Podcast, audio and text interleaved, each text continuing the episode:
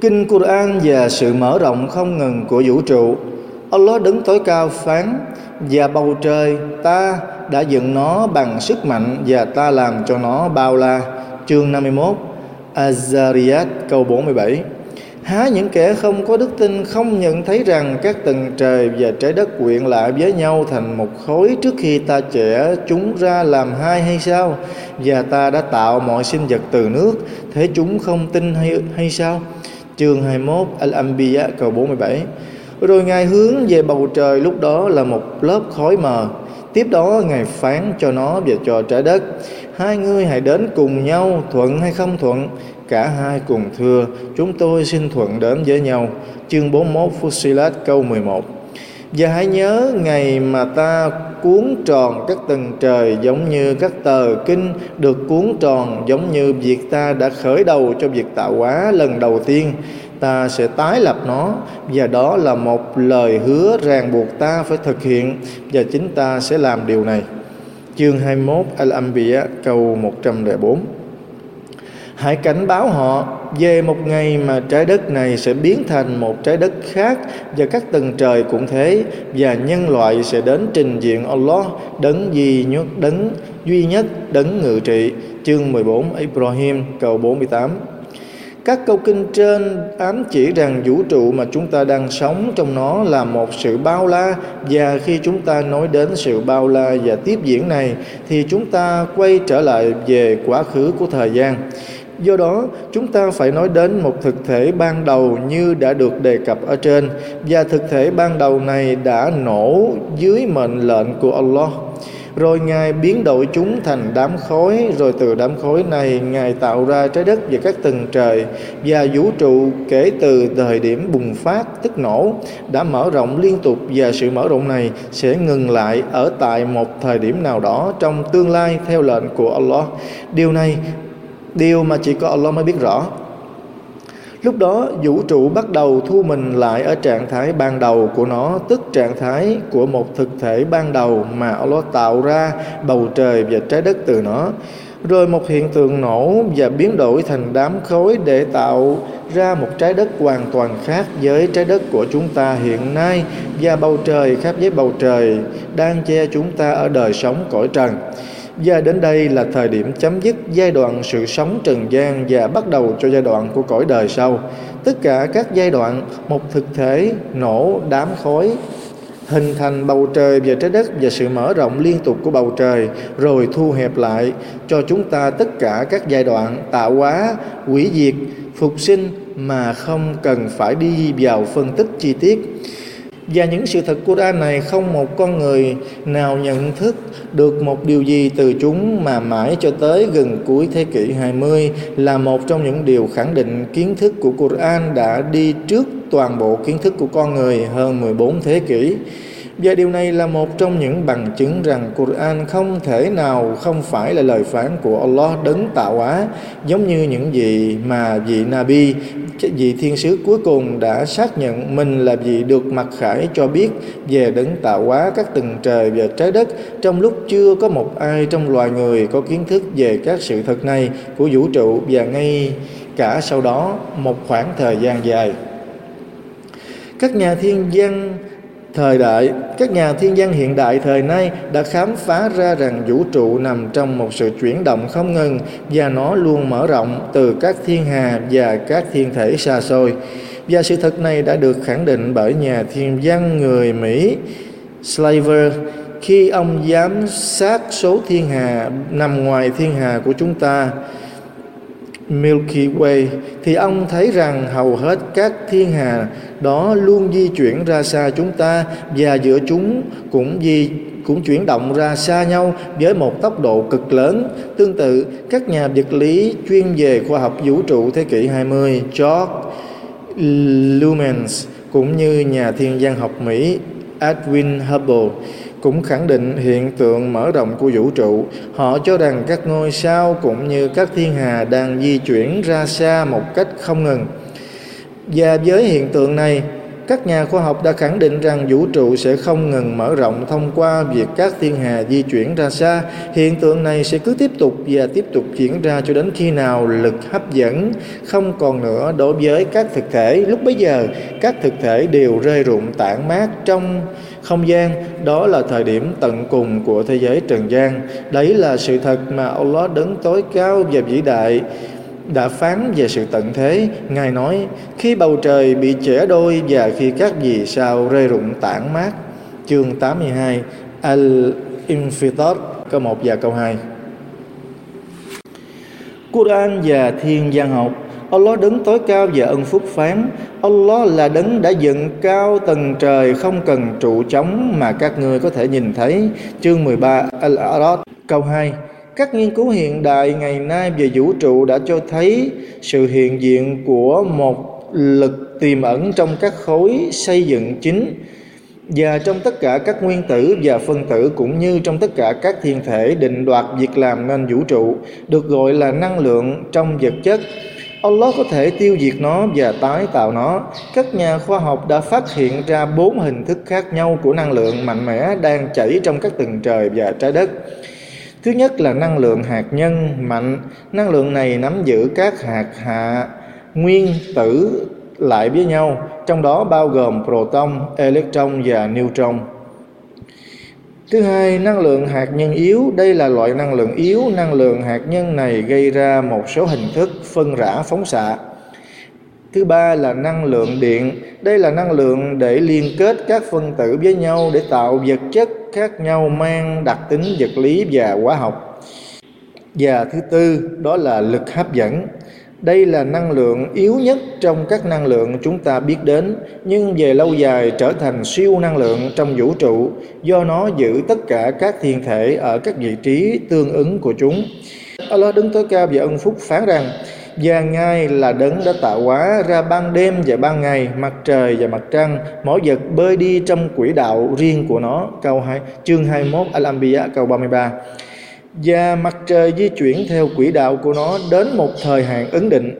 Đó là sự định đoạt và sắp xếp của đấng toàn năng, đấng toàn tri và mặt trăng. Ta đã quy định cho nó những giai đoạn cho đến khi nó trở lại tình trạng cũ giống như lưỡi liềm. Mặt trời không được phép bắt kịp mặt trăng và ban đêm không được phép qua mặt ban ngày. Mỗi cái bơi đi theo quỹ đạo của riêng nó. Chương 36 câu 38 đến 40 Quran đã xác nhận trong các câu kinh này rằng mặt trời di chuyển theo hướng nhất định của nó. Trước đây, có người từng cho rằng mặt trời chỉ đứng yên một chỗ. Ngày nay, các nhà vũ trụ học, các nhà thiên văn học hiện đại đã khẳng định rằng mặt trời thực sự di chuyển theo một hướng nhất định. Tất cả các hành tinh thuộc hệ mặt trời đều di chuyển theo hướng của mặt trời và quỹ đạo của trái đất là tâm quỹ đạo của các hành tinh và kiến thức khoa học này chỉ mới được biết đến trong thế kỷ 20 này thôi. Allah đứng tối cao và ân phúc phán, thề bởi bầu trời đầy các con đường quỹ đạo. Chương 51 Al-Zariyat câu 5 Trong tiếng Ả Rập từ Hubuk, được hiểu trong câu kinh là các con đường quỹ đạo mang nhiều ý nghĩa. Thứ nhất là hoàn thiện trong sáng tạo. Các nhà thiên văn học tính toán rằng có tới 200 tỷ thiên hà trong vũ trụ và mỗi thiên hà có khoảng 70 tỷ các vì sao. Mỗi ngân hà thay đổi khác nhau về kích thước, hình dạng, mật độ cũng như tốc độ di chuyển của nó trên trục của nó, khoảng cách của nó với chúng ta và khoảng cách giữa chúng, các giai đoạn nó đã đi qua, số lượng các ngôi sao và những giai đoạn cho đời sống của các vì sao. Nó cũng có đề cập đến một điều đó là sự kết hợp và tích hợp hoàn hảo những con số tuyệt vời của các thiên hà và các ngôi sao trong phần được biết đến của vũ trụ chỉ là 10% của toàn vũ trụ. Chẳng phải đã có một sức mạnh đã giữ cho chúng hoạt động cùng với nhau, nếu không chúng sẽ sụp đổ và rơi vào hỗn loạn. Allah đứng tối cao về toàn năng phán Quả thực Allah đã chế ngự các tầng trời và trái đất không cho chúng ngưng hoạt động, bởi nếu chúng thực sự ngưng hoạt động thì chẳng có ai ngoài Ngài có khả năng chế ngự chúng lại được. Chương 35 Fatir câu 41 nó cũng đề cập đến các quỹ đạo mà mỗi thiên thể trôi nổi trong đó. Một trong những điều thú vị đã làm các nhà khoa học đau đầu là số lượng lớn các thiên hà được biết đến của vũ trụ. Điều này chứng minh rằng vũ trụ này đang hoạt động trong một hệ thống hoàn hảo. Allah đứng tối cao về toàn năng phán Ngài là đứng làm ra mặt trời sáng chói và mặt trăng chiếu sáng và quy định cho nó những giai đoạn, những giai đoạn tròn khuyết, chính xác nhờ đó mà các ngươi biết được con số của những niên kỷ và cách ghi đếm thời gian. Allah không tạo những cái đó để chơi mà vì vì chân lý. Ngài giải thích những dấu hiệu của Ngài cho đám người hiểu biết. Chương 10 Yunus, câu 5 sự khác biệt hoàn hảo giữa ánh sáng phát ra bởi một cơ thể bốc lửa sáng tức mặt trời và ánh sáng phản xạ từ mặt trời bởi một cơ thể tối lạnh tức mặt trăng đã tạo ra hiện tượng phản ánh một cách liên tục và ổn định thông qua trái đất đã được đề cập trong kinh Quran hơn 1.400 năm trước đây. Điều này chứng tỏ rằng Quran đích thực là lời mặc khải của Allah đấng hiểu biết, đấng tạo hóa duy nhất. Quran và áp suất không khí, Allah đứng tối cao về toàn năng phán. Bởi thế, ai là người mà Allah muốn hướng dẫn Thì sẽ được mở tấm lòng để đến với Islam. Và ai là người mà Allah đánh lạc hướng Thì Ngài sẽ thu hẹp lòng ngực của y, Chật chội đến mức y có cảm giác như đang đi lên trời. Allah đặt sự ô uế lên những kẻ không tin tưởng đúng như thế. Chương 6 Al-An'am, câu 125 Câu kinh này đã khẳng định rằng càng lên cao trên bầu trời thì sẽ càng khó thở và ngột ngạt do áp suất không khí giảm và thiếu oxy. Và thực tế này chưa được khẳng định mãi cho tới khi loài người bay lên không gian. Và quả thực, sự thật này chỉ được biết đến sau khi con người bay trên không gian và đi đi lên trên không một khoảng cách thật cao. Và khi một người bay lên bầu trời vượt quá độ cao 8 km so với mặt biển, thì người đó sẽ gặp tình trạng khó thở do thiếu oxy và áp suất không khí thấp. Tình trạng thiếu oxy được coi là một căn bệnh mà những chuyên gia trong y học hàng không gọi là bệnh thiếu oxy. Còn tình trạng áp suất không khí thấp thì được gọi là thiếu áp suất không khí đây là hai yếu tố khiến cho cơ thể của con người không thể duy trì các chức năng hoạt động của nó, và nó bắt đầu ngưng các chức năng hoạt động. Điều này có thể giải thích rằng một người sẽ cảm thấy tức ngực nếu như đi lên trên cao mà không chuẩn bị đầy đủ trang thiết bị phòng ngừa. Hai tình trạng đó. Quran và không gian tối trên cao. Allah đứng tối cao và toàn năng phán. Và dù cho ta có mở cho họ một cánh cửa của bầu trời để họ lên đó, thì họ vẫn lên tiếng bảo vì trời tối nên bọn ta bị quán mắt. Không nhìn thấy các thiên thần hay thiên đường. Không, bọn ta là những người bị tà thuật mê hoặc. Chương 15 Al-Hijr, câu 14 sự so sánh này là tuyệt vời vì nó trình bày một thực tế phổ quát mà con người trước đây không biết gì về nó và nó chỉ được phát hiện ra trong thời kỳ thăm dò không gian của những năm 60. Toàn bộ vũ trụ được nhấn chìm trong bóng tối. Ánh sáng có thể nhìn thấy trên trái đất được quan sát đối với 200 km. Ngoài ra, mặt trời xuất hiện như một đĩa màu xanh, bóng tối có thể được nhìn thấy ở mọi hướng do ít hơi nước và hạt bụi.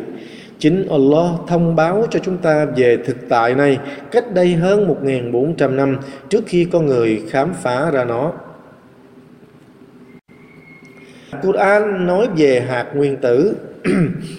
Allah đứng tối cao về toàn năng phán, không có điều gì có thể giấu giếm được Thượng Đế của ngươi dù đó chỉ là sức nặng của hạt nguyên tử nằm dưới đất hay ở trên trời đi chăng nữa và không có cái gì nhỏ hoặc lớn hơn cái đó mà lại không được ghi chép trong một quyển sổ rõ ràng. Chương 10 Yunus câu 61 Trong câu kinh thiên liêng này, Allah cho biết rằng không có một vật gì trong vũ trụ càng khôn này có thể nằm ngoài kiến thức của Ngài, cho dù vật đó có nhỏ bé như thế nào đi chăng nữa. Và quả thực, Trước đây, nguyên tử được coi là đơn vị nhỏ nhất trong vũ trụ. Tuy nhiên, khoa học hiện đại đã khẳng định rằng nguyên tử còn được phân chia thành những phân tử nhỏ hơn có tính chất tích điện dương như các hạt proton và những phân tử tích điện âm như các hạt electron, tức các hạt điện tử. Vào năm 1939, các nhà khoa học Đức Hahn và Strassmann tại Viện Nghiên cứu Khoa học Berlin đã chia một nguyên tử uranium thành hai phân tử nhỏ hơn. Điều này chứng minh rằng sao nguyên tử còn có đơn vị nhỏ hơn nữa. Cho dù khoa học hiện đại đã đạt đến một mức độ cao về sự phát triển kỹ thuật cũng như sự tiến bộ khoa học trong các lĩnh vực khác nhau của cuộc sống, và cho dù nền khoa học hiện đại vẫn phát triển và tiến bộ hơn nữa trong tương lai và mãi đến ngày tận thế, thì những nỗ lực của toàn nhân loại trong các lĩnh vực kiến thức cũng không bao giờ có thể đến gần với kiến thức và khả năng của Allah Subhanahu wa Ta'ala. Allah đứng tối cao và toàn năng phán Họ hỏi ngươi, Muhammad, về linh hồn. Ngươi hãy bảo với họ, Linh hồn là một trong những thứ thuộc về kiến thức của Thượng Đế của ta Và nguồn kiến thức mà các ngươi được ban cho chỉ là một chút ít mà thôi.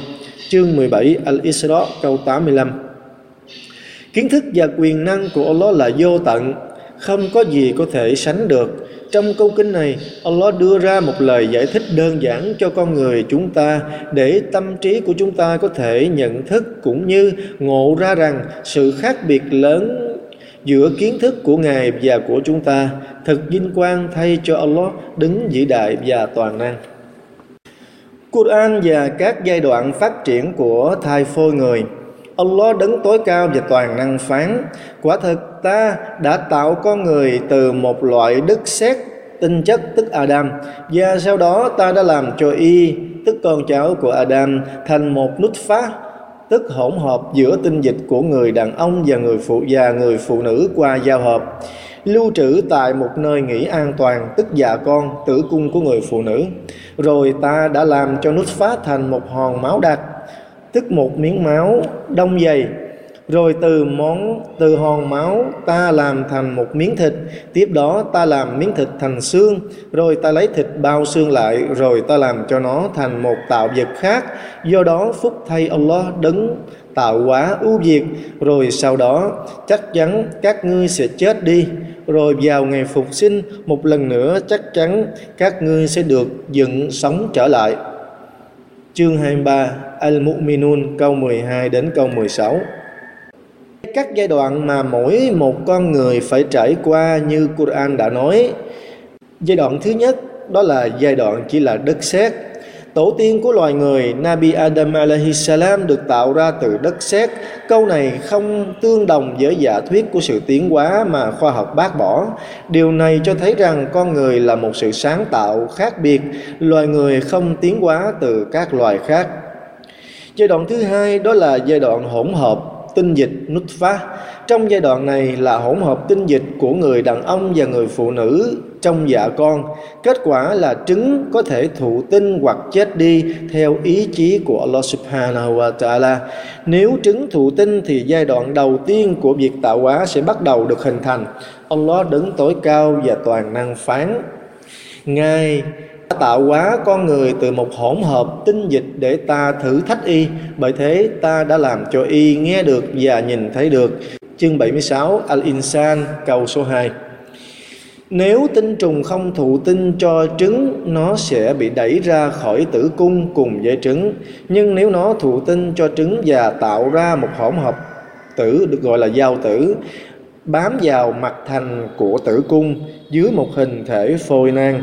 Và nếu Allah muốn cho nó bám chặt vào tử cung Ngài sẽ cho nó di chuyển lên giai đoạn alaqah, tức cục máu đặc hay là hòn máu giống như một con đĩa hay một vật treo lờ lửng. Allah đứng tối cao và toàn năng phán, hỡi nhân loại, nếu các ngươi nghi ngờ về việc phục sinh thì quả thật ta đã tạo hóa các ngươi từ đất bụi, rồi từ tinh dịch, sau đó là một hòn máu đặc, tiếp đến là một miếng thịt thành hình đầy đủ hoặc không thành hình, tức sảy thai, để ta trưng bày cho các ngươi thấy quyền năng của ta. Và ta đặt trong các dạ con, người nào ta muốn đến một thời hạn ấn định, sau đó ta cho các ngươi ra đời thành những đứa bé, rồi các ngươi phát triển đến tuổi trưởng thành trong các ngươi, có người bị cho chết sớm và có người được cho sống đến tuổi già yếu, đến nỗi y không còn biết gì cả sau khi y đã biết rất nhiều. Và người thấy đó, đất đai khô nứt, nhưng khi ta tưới nước mưa lên nó thì nó cựa mình sống lại và phồng lên, rồi làm mọc lên thành từng cặp cây cối xanh tươi. Chương 22 Al-Hajj, câu số 5 Giai đoạn tiếp theo đó là giai đoạn thứ ba, giai đoạn được gọi là Alaqa. Alaqa trong tiếng Ả Rập có nghĩa là hòn máu đặc, vật treo lơ lửng hay con đĩa. Giai đoạn này được mô tả như vậy vì nó bám vào tử cung như một vật treo và thực sự nó trông như một hòn máu và trong một ý nghĩa tương tự khác thì nó tựa như một con đĩa hút máu của các sinh vật khác làm thức ăn bởi vì nó hút máu từ cơ thể của người mẹ để sống. Giai đoạn thứ tư, đó là giai đoạn mudra. Mudra trong tiếng Ả Rập có nghĩa là một miếng thịt nhỏ hay là một cục kẹo bị nhai. Giai đoạn này được gọi như vậy bởi vì nó đã thành một miếng thịt nhỏ và hình dạng của nó trông giống như một chiếc kẹo bị nhai. Giai đoạn thứ năm đó là giai đoạn hình thành xương. Giai đoạn thứ sáu là giai đoạn xương được bao bọc bởi thịt và giai đoạn thứ bảy đó là giai đoạn phát triển của phôi thai thành một hình thức khác, trong đó một cơ thể cân đối sẽ diễn ra và sự sống được thổi vào trong nó. Phôi thai người trải qua ba giai đoạn khác nhau của tạo hóa trong ba lớp của bóng tối như Allah Thượng Đế tối cao của muôn loài đã phán. Ngài đã tạo hóa các ngươi tức loài người từ một người duy nhất, rồi từ y, ngài tạo ra người vợ của y. Rồi ngài ban tám con gia súc xuống cho các ngươi. Ngài tạo các ngươi trong dạ con của các bà mẹ theo từng giai đoạn, cái này sau cái kia, trong ba lớp màn tối. Allah thượng đế của các ngươi là thế. Ngài nắm quyền thống trị, không có thượng đế nào khác ngoài Ngài. Thế tại sao các ngươi quay lưng với Ngài? Chương 39 Az-Zumar câu 6 Câu kinh này chỉ ra rằng phôi thai được bao bọc trong ba lớp màng nhầy được gọi là màng màng tối. Trong câu kinh, nước, không khí, ánh sáng và nhiệt độ không thể xuyên qua những màn nhầy này để vào bên trong và các màn nhầy này cũng không thể nhìn thấy bằng mắt thường. Tiến sĩ Maurice Bill Kelly nói các nhà phiên dịch Quran hiện đại đã thấy được trong câu kinh này ba lớp giải phẫu bảo vệ trẻ sơ sinh trong suốt thời gian mang thai, thành bụng, bản thân tử cung và môi trường xung quanh của thai nhi, tức nhau thai, màng phôi và nước ối. Tha nhi đã được đặt vào một nơi an toàn. Allah đứng tối cao về am tường phán, Há ta đã không tạo các ngươi từ một chất lỏng đáng khinh ư? Ta đã đặt các ngươi khi thành thai nhi cố định tại một nơi an toàn, tức dạ con, đến một thời hạn ứng định, tức các giai đoạn phát triển của bào thai, và ta đã định đoạt bởi ta là đấng định đoạt siêu việt. Chương 77 Mursalat, câu 20 đến câu 23 Tiến sĩ Gary Miller nói, một phóng viên đã hỏi giáo sư Kate Moore, ông không nghĩ rằng có lẽ người Ả Rập có thể đã biết về những điều này, sự mô tả của phôi thai người, sự xuất hiện của nó và cách nó biến đổi và phát triển. Có thể họ không phải là nhà khoa học, nhưng có lẽ họ đã từng thực hiện một số giải phẫu thô sơ của riêng họ trên con người và kiểm tra những điều này. Vị giáo sư ngay lập tức chỉ ra rằng nhà phóng viên đã bỏ lỡ một điểm rất quan trọng. Tất cả các trang trình bày về phôi thai đã được chứng minh và đã được làm thành một dự án trong phim là đến từ các hình ảnh được chụp qua kính hiển vi. Ông nói, không phải là vấn đề quan trọng nếu có ai đó đã nỗ lực khám phá về phôi học cách đây 14 thế kỷ mặc dù họ đã không thể nhìn thấy nó. Tất cả những mô tả trong kinh Quran về sự xuất hiện phôi thai của sinh vật khi nó vẫn còn quá nhỏ để nhìn thấy bằng mắt thường. Vì vậy, một người cần phải có một chiếc kính hiển vi để nhìn thấy nó. Một thiết bị như vậy chỉ có mặt cách đây khoảng hơn 200 năm nay. Tiến sĩ Morofa một chút khôi hài, ông nói, có lẽ 14 thế kỷ trước, có ai đó đã bí mật sở hữu một cái kính hiển vi và tiến hành cuộc nghiên cứu này nên đã không có bất cứ sai sót nào cả. Sau đó, bằng cách nào đó, người đó đã dạy Muhammad và thuyết phục ông ta đưa thông tin này vào trong cuốn sách của ông ta. Sau đó, người đó phá hủy thiết bị của mình và giữ bí mật mãi mãi. Bạn có tin điều đó hay không? bạn thực sự không nên trừ phi bạn mang lại một số bằng chứng bởi vì đó là một giả thuyết vô lý và khi được hỏi vậy ông giải thích thế nào thông tin này trong Quran, tiến sĩ Moore trả lời, nó chỉ có thể là do Thiên Chúa mặc khải. Tiến sĩ Jerome C. Ờ, Jordinger nói, hầu hết nếu không nói là tất cả các trường hợp rằng mô tả này đã được biết đến sớm hơn từ nhiều thế kỷ nên sự ghi nhận các giai đoạn khác nhau của phôi thai người cũng như sự phát triển của thai nhi đều được tìm thấy trong các tài liệu khoa học truyền thống. Quran đề cập đến điều gì về đại dương?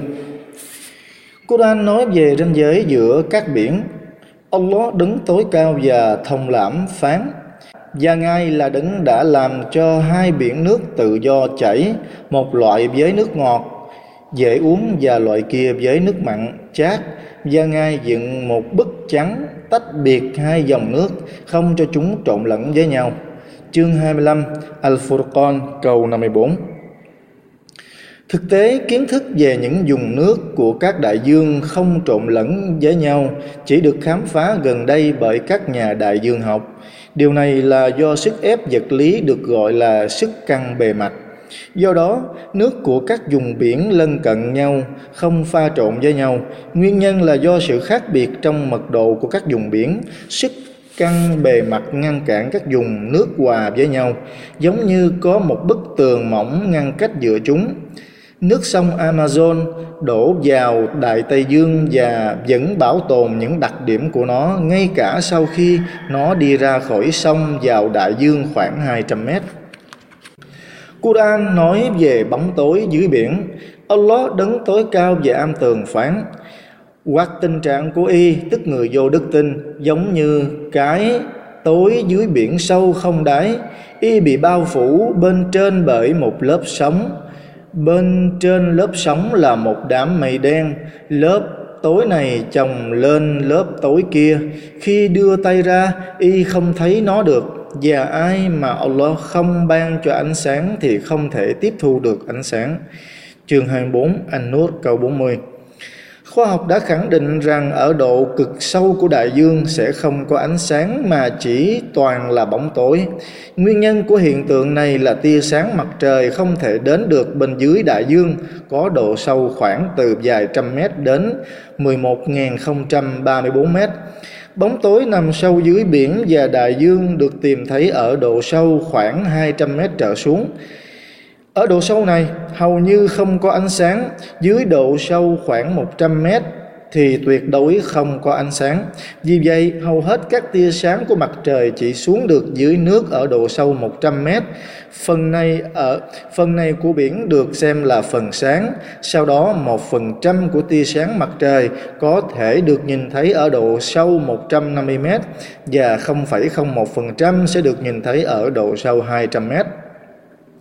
Tầng ozone trong khí quyển phản ánh hầu hết các tia cực tím, trong khi những đám mây phản ánh 30% và hấp thụ 19% của các tia, chỉ có 51% của các tia tới biển.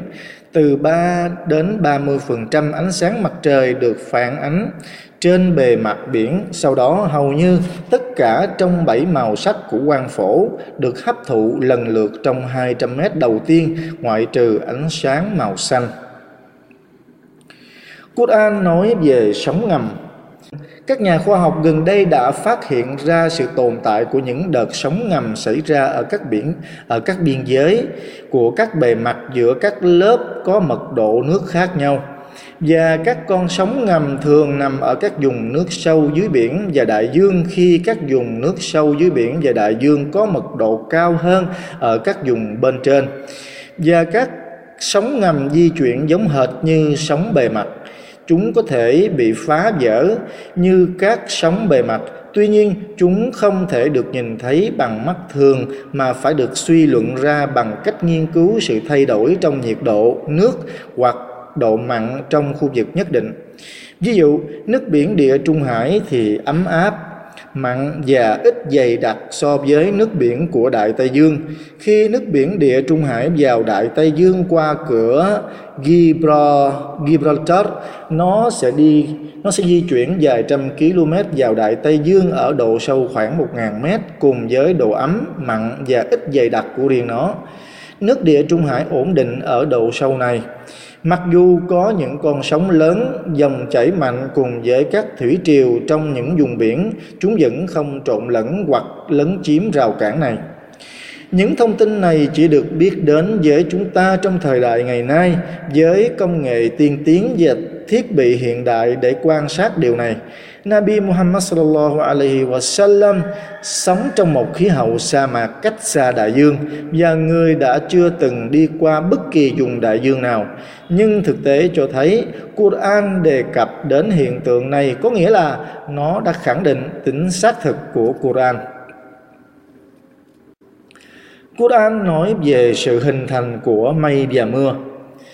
Allah đứng tối cao và toàn năng phán. Và Ngài là đấng đưa những luồng gió báo trước tin mừng về hồng ân của Ngài. Mãi cho đến khi chúng tập trung các lớp mây chứa nước mưa lại, ta chuyển chúng đến một mảnh đất chết cứng, rồi ta cho đổ mưa lên đó và làm mọc ra đủ loại hoa màu. Ta sẽ dựng người chết sống lại đúng như thế để cho các ngươi ghi nhớ việc phục sinh. Chương 7 Al-A'raf, câu 57 và ta gửi luồng gió gieo tinh và cho mưa từ trên trời xuống, Rồi ta ban cho các ngươi dùng để uống, Nhưng các ngươi không phải là chủ nhân, giữ kho chứa của nó. Chương 15 Al-Hijr, câu 22 khoa học hiện đại là, khoa học hiện đại đã khẳng định các điểm khoa học được đề cập trong câu kinh này những cơn gió mang theo các hạt nước dầu muối và bầu bầu khí quyển các hạt này được gọi là bình xịt có chức năng như bẫy nước và làm đám mây nhiễu giọt xuống bằng cách thu thập hơi nước xung quanh mình những đám mây được hình thành từ hơi nước ngưng tụ xung quanh các tinh thể muối hoặc các hạt bụi trong không khí. Bởi vì những giọt nước trong các đám mây này rất nhỏ, có đường kính từ 0,01 và à, đến 0,02 mm. Những đám mây lơ lửng trong không khí và lây lan trên bầu trời, vì vậy bầu trời được bao phủ trong các đám mây. Các hạt nước bao quanh tinh thể muối và các hạt bụi dày đã tạo thành các hạt mưa. Vì các giọt này trở nên nặng hơn không khí nên chúng rời khỏi đám mây và bắt đầu rơi xuống mặt đất thành cơn mưa.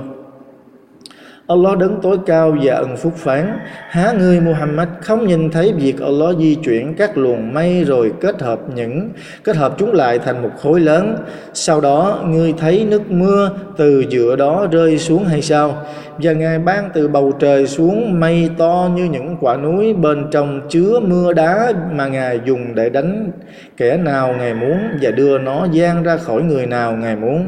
Tia chớp của nó gần làm cho qua mắt mọi mọi người. Chương 24 Anh Nút câu 43 những đám mây mưa được hình thành và có hình dạng theo hệ thống và các giai đoạn nhất định. Các giai đoạn hình thành của các đám mây tích mưa, một loại của các đám mây mưa là Giai đoạn thứ nhất, những đám mây được hình thành và được lùa đi bởi gió. Giai đoạn thứ hai là những đám mây nhỏ, tức những đám mây tích được gió lùa đi kết hợp với nhau thành một đám mây lớn.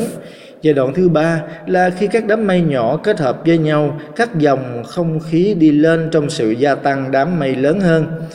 Các dòng không khí đi lên gần trung tâm của đám mây sẽ mạnh hơn so với các dòng không khí đi lên ở gần các khu vực viền ngoài những dòng không khí đi lên làm cho đám mây tăng trưởng theo chiều dọc vì vậy, đám mây được xếp chồng lên nhau. Sự tăng trưởng theo chiều dọc này làm đám mây dương ra đến vùng mát hơn của khí quyển, nơi mà các giọt nước và các tinh thể đá bắt đầu phát triển lớn hơn và lớn hơn. Khi những giọt nước và các tinh thể đá trở nên quá nặng, khiến các dòng không khí đi lên, không thể hỗ trợ chúng được nữa. Chúng bắt đầu rơi từ các đám mây thành mưa mưa đá dần dần một đám mây trở thành điện khi mưa đá rơi xuống một khu vực trong đám mây siêu làm mát bằng giọt nước và tinh thể băng khi các giọt chất lỏng va chạm với một hạt mưa đá, chúng đông lại khi tiếp xúc và giải phóng tiềm ẩn. Điều này sẽ giúp bề mặt của các hạt mưa đá ấm hơn so với các tinh thể nước đá xung quanh. Khi hạt mưa đá tiếp xúc với tinh thể đá, một hiện tượng quan trọng xảy ra, các hạt điện tử di chuyển từ đối tượng lạnh hơn sang các đối tượng ấm hơn. Do đó, hạt mưa đá trở nên tích điện âm, hiệu ứng tương tự xảy ra khi các giọt nước siêu làm mát bằng cách tiếp xúc với một hạt mưa đá và các mảnh vỡ nhỏ của băng tích điện dương dở ra.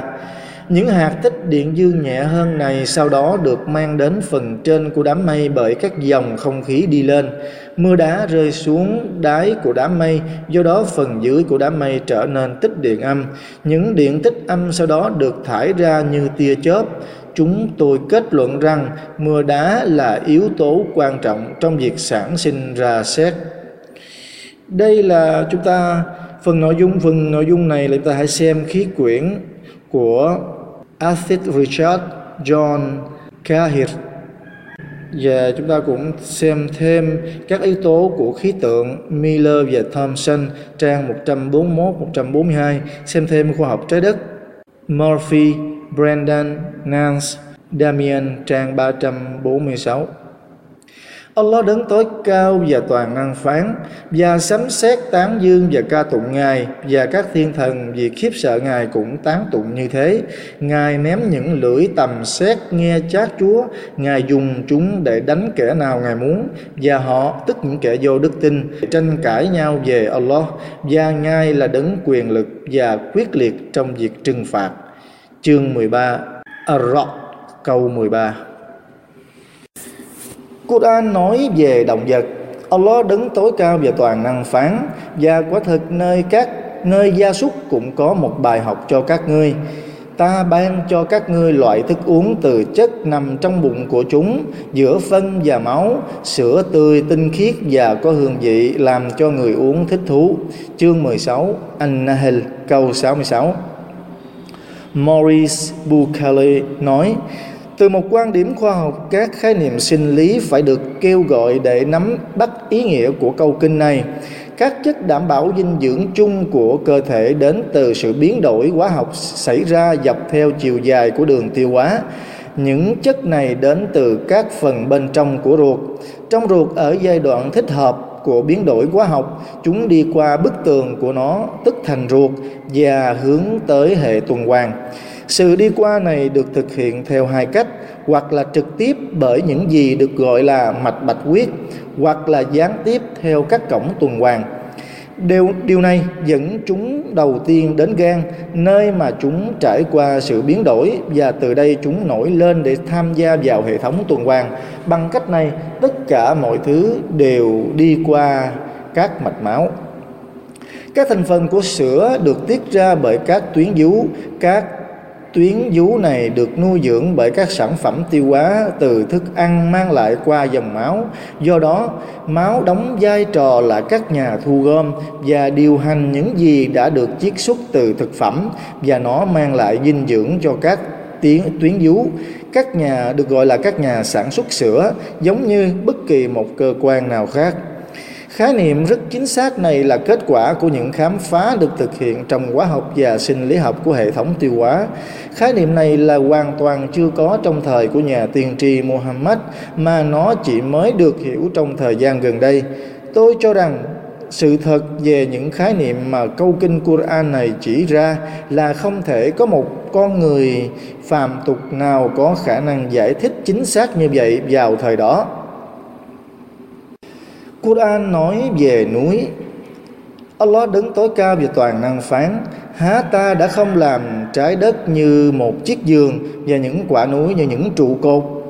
Chương 78 An-Naba, câu 6 và 7 các nhà khoa học giải thích tầm quan trọng của các ngọn núi như là những cái chốt làm ổn định mặt đất, nói rằng, những quả núi đều có rễ nằm bên dưới những rễ này nằm sâu trong lòng đất, do đó núi có một hình dạng như một cái chốt hay một cái trụ.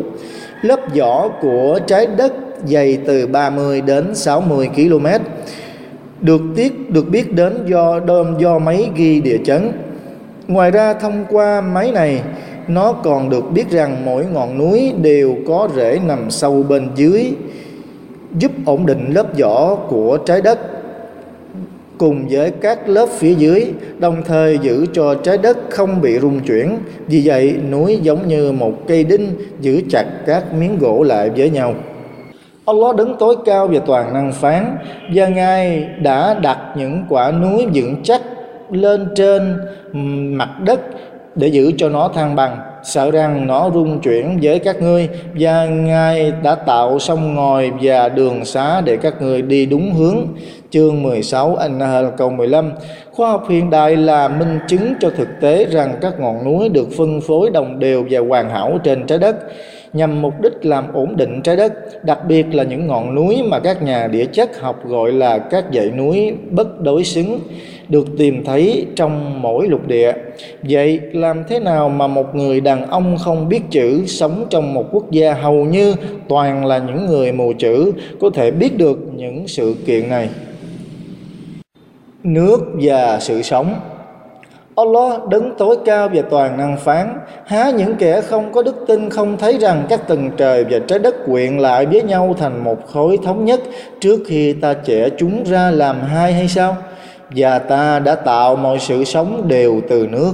Thế chưa đủ cho chúng tin hay sao? Chương 21 Al-Anbiya, câu 30 Khoa học hiện đại khẳng định một cách rõ ràng rằng nước là thành phần cơ bản của sự sống, làm cho tế bào được hình thành. Các nhà hóa học đã chứng minh rằng nước là một chất cần thiết và có vai trò tích cực được sử dụng trong các biến đổi và phản ứng xảy ra bên trong cơ thể vì lý do này nó là chất lỏng duy nhất mà tất cả sự sống đều cần đến không có một sự sống nào mà không cần đến nó dù lớn hay nhỏ như thế nào từ các vi sinh vật cho đến các động vật lớn nhất trên trái đất. Nước chiếm khoảng 71% diện tích trái đất, còn lại 29% là đất liền. Các nguồn chính cho con người, động vật và thực vật là nước. Nó được chứng minh thông qua sự phân tích khoa học rằng cơ thể của một người trưởng thành từ tuổi 15 trở lên có chứa khoảng 71% nước. Đối với một đứa trẻ thì cơ thể của nó chứa 93% nước. Điều này cho thấy rằng 80% lượng nước chạy qua cơ thể con người và phần còn lại là máu. Còn trong động vật và thực vật thì lượng nước là nhiều hơn, nó được tìm thấy là 90%. Ai là những người có biểu hiện thù nghịch với Islam? Nếu nhìn vào các tôn giáo trên thế giới, người ta sẽ nhận ra rằng Islam là một tôn giáo bị thù ghét bởi nhiều người. Nguyên nhân mở ra sự thù nghịch này là gì? Nếu chúng ta xem xét một cách kỹ lưỡng những người công khai hiển thị sự thù địch của họ đối với Islam thì chúng ta có thể phân loại họ thành một trong các thành phần sau. Thứ nhất, những người thờ đa thần và những người không hiểu biết.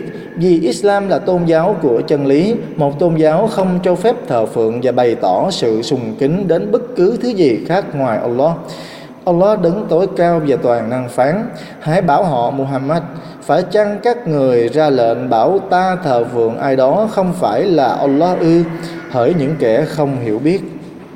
Thứ hai, những người đã thay đổi bản chất tự nhiên để trở thành pha trộn vì Islam là một tôn giáo đồng thuận với bản chất tự nhiên của con người, Allah đứng tối cao và toàn năng phán. Do đó ngươi Muhammad hãy hướng dẫn, hãy hướng mặt của người, của ngươi về tôn giáo Hanif, chỉ tôn thờ Allah duy nhất. Một bản chất tự nhiên mà Allah theo đó đã tạo hóa con người.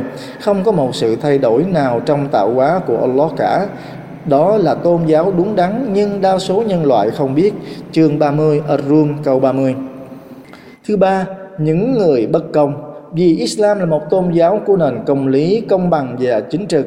Allah đứng tối cao và toàn năng phán. Quả thực Allah ra lệnh phải công bằng và liêm chính, phải làm điều thiện tốt, bố thí giúp đỡ bà con ruột thịt và Ngài nghiêm cấm làm điều xấu và ác đức, cấm làm điều tội lỗi, nghịch lý và bất công. Ngài chỉ bảo các ngươi mong rằng các ngươi luôn biết lưu ý đến phúc và tội. Chương 16 An-Namal câu 90 Thứ tư, những người muốn phá hoại và làm những điều sai trái. Còn Islam lại là tôn giáo của sự đúng đắn và cải thiện. Allah đứng tối cao về toàn năng phán và chúng những kẻ vô đức tin tận lực phá hoại cho thối nát trên trái đất và Allah không yêu thương những kẻ thối nát thường hay phá hoại. Chương 5 Al-Ma'idah câu 64 Thành Phật thứ năm là những kẻ gây chiến vượt quá giới hạn. Vì Islam là một tôn giáo của hòa bình, Allah đứng tối cao về toàn năng phán. Và vì chính nghĩa của Allah các ngươi hãy đánh trả những ai đã đánh các ngươi trước nhưng chớ vượt quá mức giới hạn. Bởi quả thực Allah không yêu thương những kẻ vượt quá giới hạn. Chương 2 Al-Baqarah câu 190 Thành phần thứ sáu là những người cuồng tín và cực đoan. Trong khi Islam là một tôn giáo ôn hòa, Allah đứng tối cao về toàn năng phán, và ta đã làm cho các ngươi thành một cộng đồng đúng đắn và ôn hòa để các ngươi trở thành nhân chứng cho nhân loại, và sứ giả Muhammad là một nhân chứng cho các ngươi.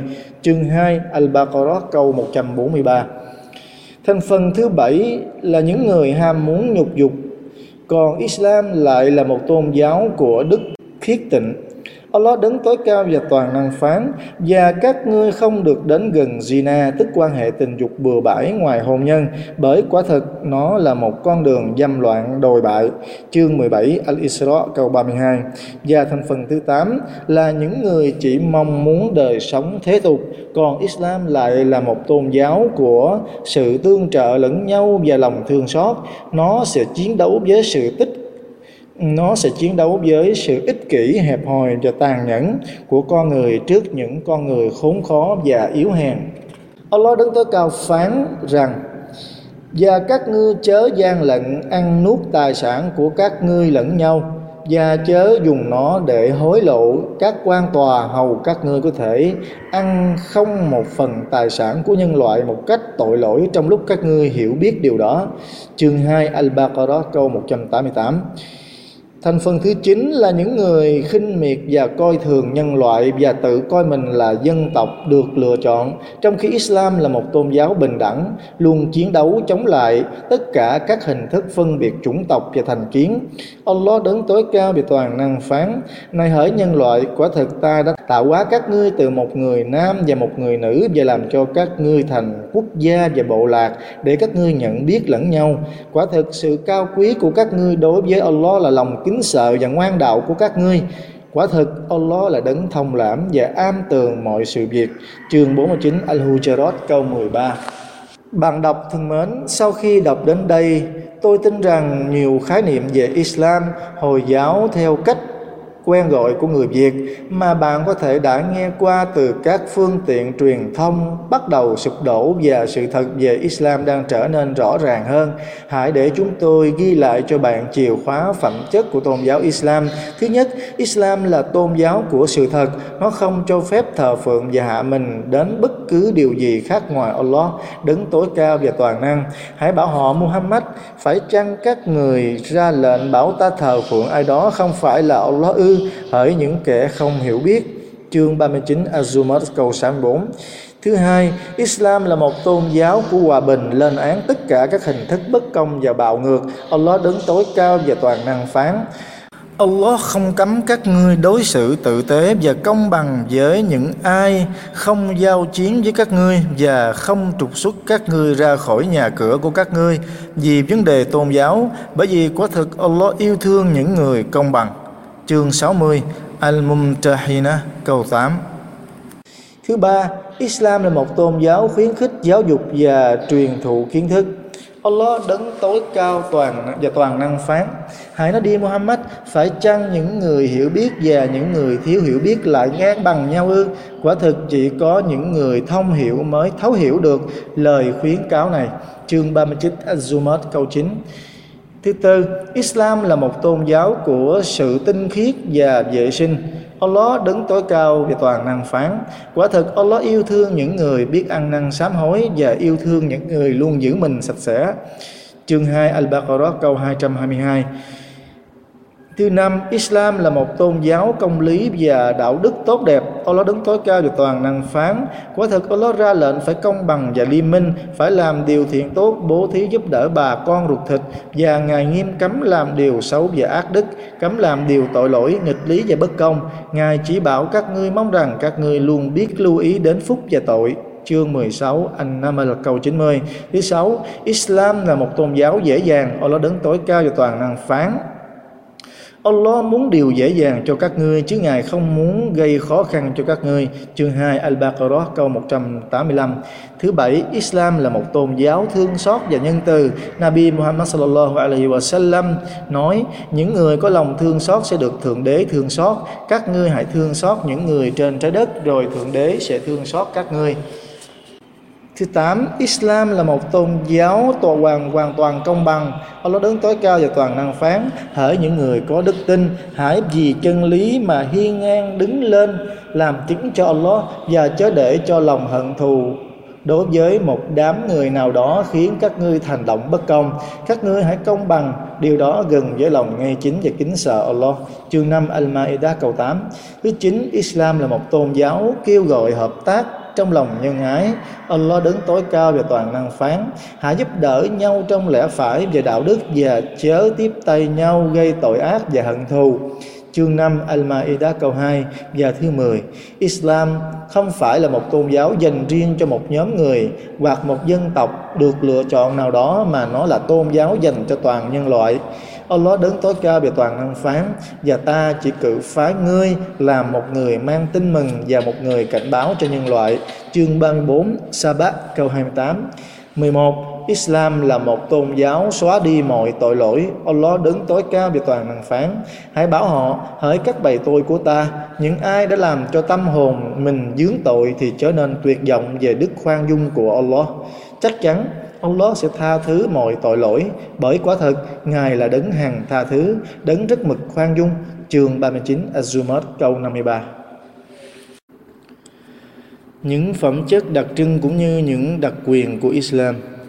Kể từ khi Islam là một tôn giáo cuối cùng, nó có phẩm chất riêng biệt cùng với các đặc quyền làm cho nó phù hợp với mọi lúc và mọi nơi. Nó là tôn giáo cuối cùng được Thượng Đế mặc khải xuống cho con người. Islam thừa nhận các lời mặc khải của Thượng Đế ban xuống trước đó.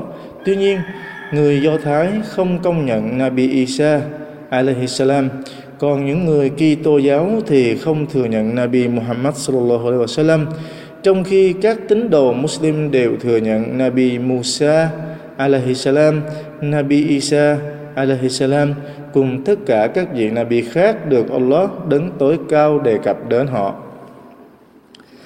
Trong Islam, con người có mối liên hệ với Thượng Đế của họ trong mọi vấn đề và mọi hoàn cảnh.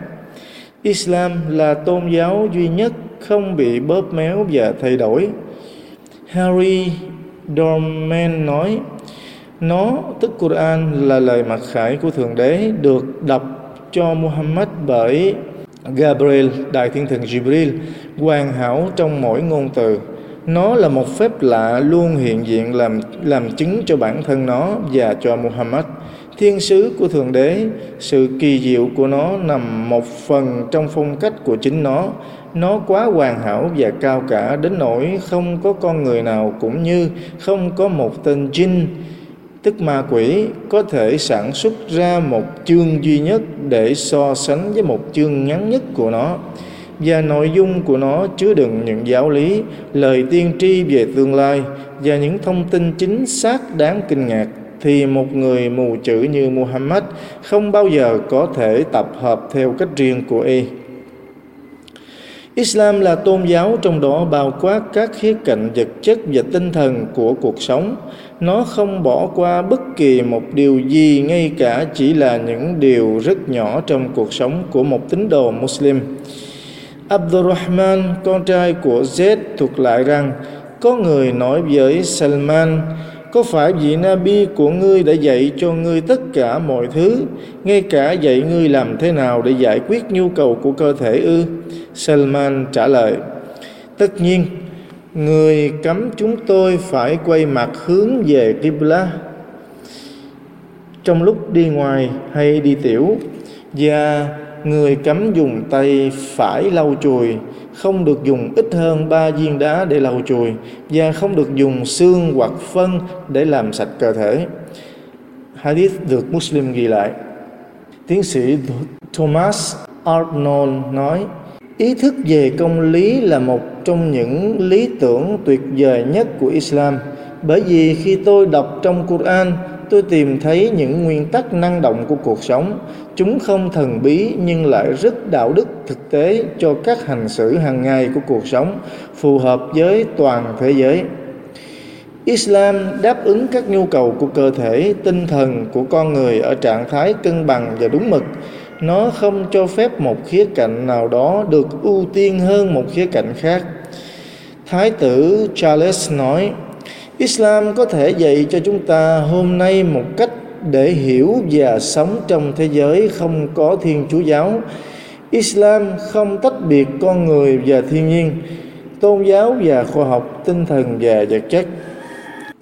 Islam không mâu thuẫn với trí tuệ của con người cũng như không mâu thuẫn với quy luật của tự nhiên.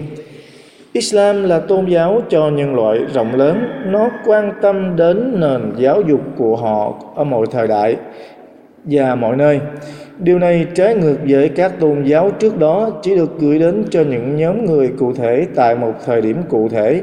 Ví dụ, nếu một người muốn trở thành một người Do Thái thì y phải được sinh ra là một người Do Thái. Nabi Isa, tức Giêsu alaihi salam nói về Kitô giáo. Tôi đã được cử đến với con chiên lạc mất của trẻ em Israel Islam là một tôn giáo phổ quát mà nó phù hợp cho tất cả mọi người ở tất cả mọi thời đại, bất kể chủng tộc hay ngôn ngữ cho họ của họ. Đó là lời của Thượng Đế. Và ta chỉ cử phái ngươi Muhammad là một người mang tin mừng và một người cảnh báo cho toàn nhân loại. Chương 34 Saba câu 28 trong những câu kinh này, Allah ra lệnh cho vị Nabi của Ngài sallallahu alaihi wasallam công khai kêu gọi thiên hạ đến với Islam. Vì vậy, người đã kêu gọi người dân của người thờ phượng một mình Ngài và gạt sang một bên tất cả các vị thần giả tạo không thực.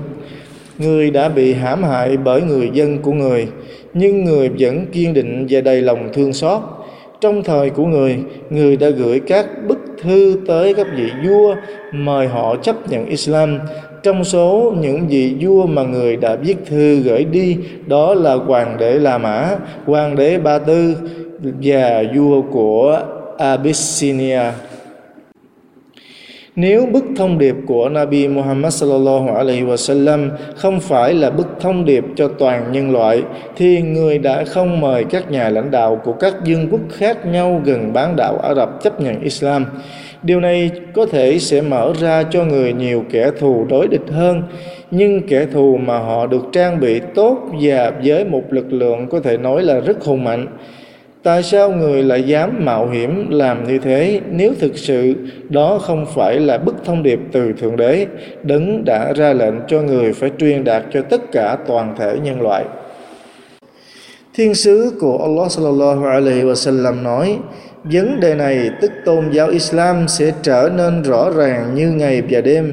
Mỗi người trong thành phố hoặc khu vực sa mạc sẽ đến để biết về tôn giáo này bằng các phương tiện của sức mạnh hoặc sự ô nhục. Sức mạnh vì được Islam là niềm tự hào và nhục nhã vì được, vì thượng đế làm nhục sự vô đức tin. Allah subhanahu wa ta'ala phán, hãy bảo họ hỡi người dân kinh sách hãy đến cùng với một lời phản giống nhau giữa chúng tôi, và quý vị, rằng chúng ta chỉ thờ phụng riêng Allah thôi, và chúng ta không tổ hợp bất cứ ai, bất cứ việc gì cùng với ngài. Và không ai giữa chúng ta sẽ thờ phượng các vị chủ tể nào khác ngoài ngài cả. Và nếu họ quay bỏ đi thì hãy bảo họ, hãy chứng thực rằng chúng tôi là những người Muslim thần phục Allah chương 3 Al-Imran Ali Imran, câu 64 một số bức thư Nabi đã gửi đến các vị vua. Bức thư thứ nhất, từ Muhammad, thiên sứ của Allah, gửi đến Negus đất vua của Abyssinia. Tôi xin tạ ơn Allah, không có thượng đế đích thực ngoài ngài và tôi làm chứng rằng Isa, tức Giêsu con trai của Maryam là một tinh thần được tạo ra bởi ngài và lời của ngài hãy thành lập rồi lập tức người hình thành cái mà ngài đã ban cho Maryam đức trinh nữ, tốt đẹp và tinh khiết để bà thụ thai Giêsu. Allah đã tạo ra người giống như Ngài đã tạo ra Adam bằng tay của Ngài. Tôi mời gọi Ngài thờ phượng một mình Allah duy nhất và không tổ hợp bất kỳ một thần linh đồng đẳng với Ngài.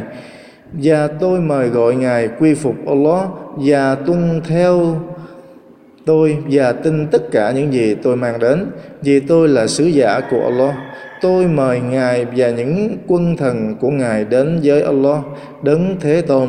Tôi làm chứng rằng tôi đã truyền đạt thông điệp của tôi. Tôi mời Ngài lắng nghe và chấp nhận lời khuyên của tôi, cầu xin sự bằng an cho những ai đi theo sự chỉ đạo đúng đắn. Trích đoạn bức thư thứ hai Tôi bắt đầu với tên của Allah, đấng thương xót và nhân từ nhất, từ Muhammad con trai của Abdullah vị thiên sứ của thượng đế gửi đến Muqaqas vị lãnh đạo những tín đồ Kitô giáo tại Ai Cập cầu xin sự bằng an cho ai theo sự chỉ đạo đúng đắn tôi mời gọi quý ngài đến với tôn giáo Islam chấp nhận Islam và ngài sẽ được an toàn Thượng Đế sẽ ban cho Ngài hai phần thưởng. Nếu Ngài từ chối bức thông điệp của Thượng Đế, Ngài sẽ phải gánh chịu mọi tội lỗi của tất cả những người theo Ngài.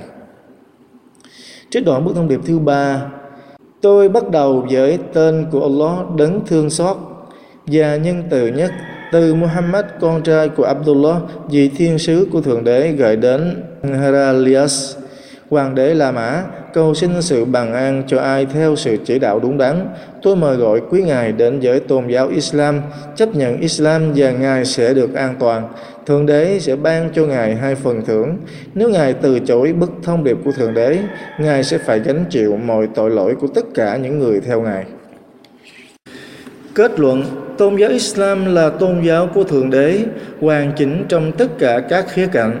Đó là hiến pháp cho một cuộc sống trọn vẹn trong thế giới này và là một sự vĩnh cửu và bất diệt của thế giới đời sau bạn có thể tìm thấy một số cách cư xử sai lệch hoặc không đúng đắn của người Muslim đối với chính họ và với những người khác, nhưng hãy biết rằng bản thân Islam không có bất cứ một điều gì khiến cho hành động sai lệch và thiếu sót.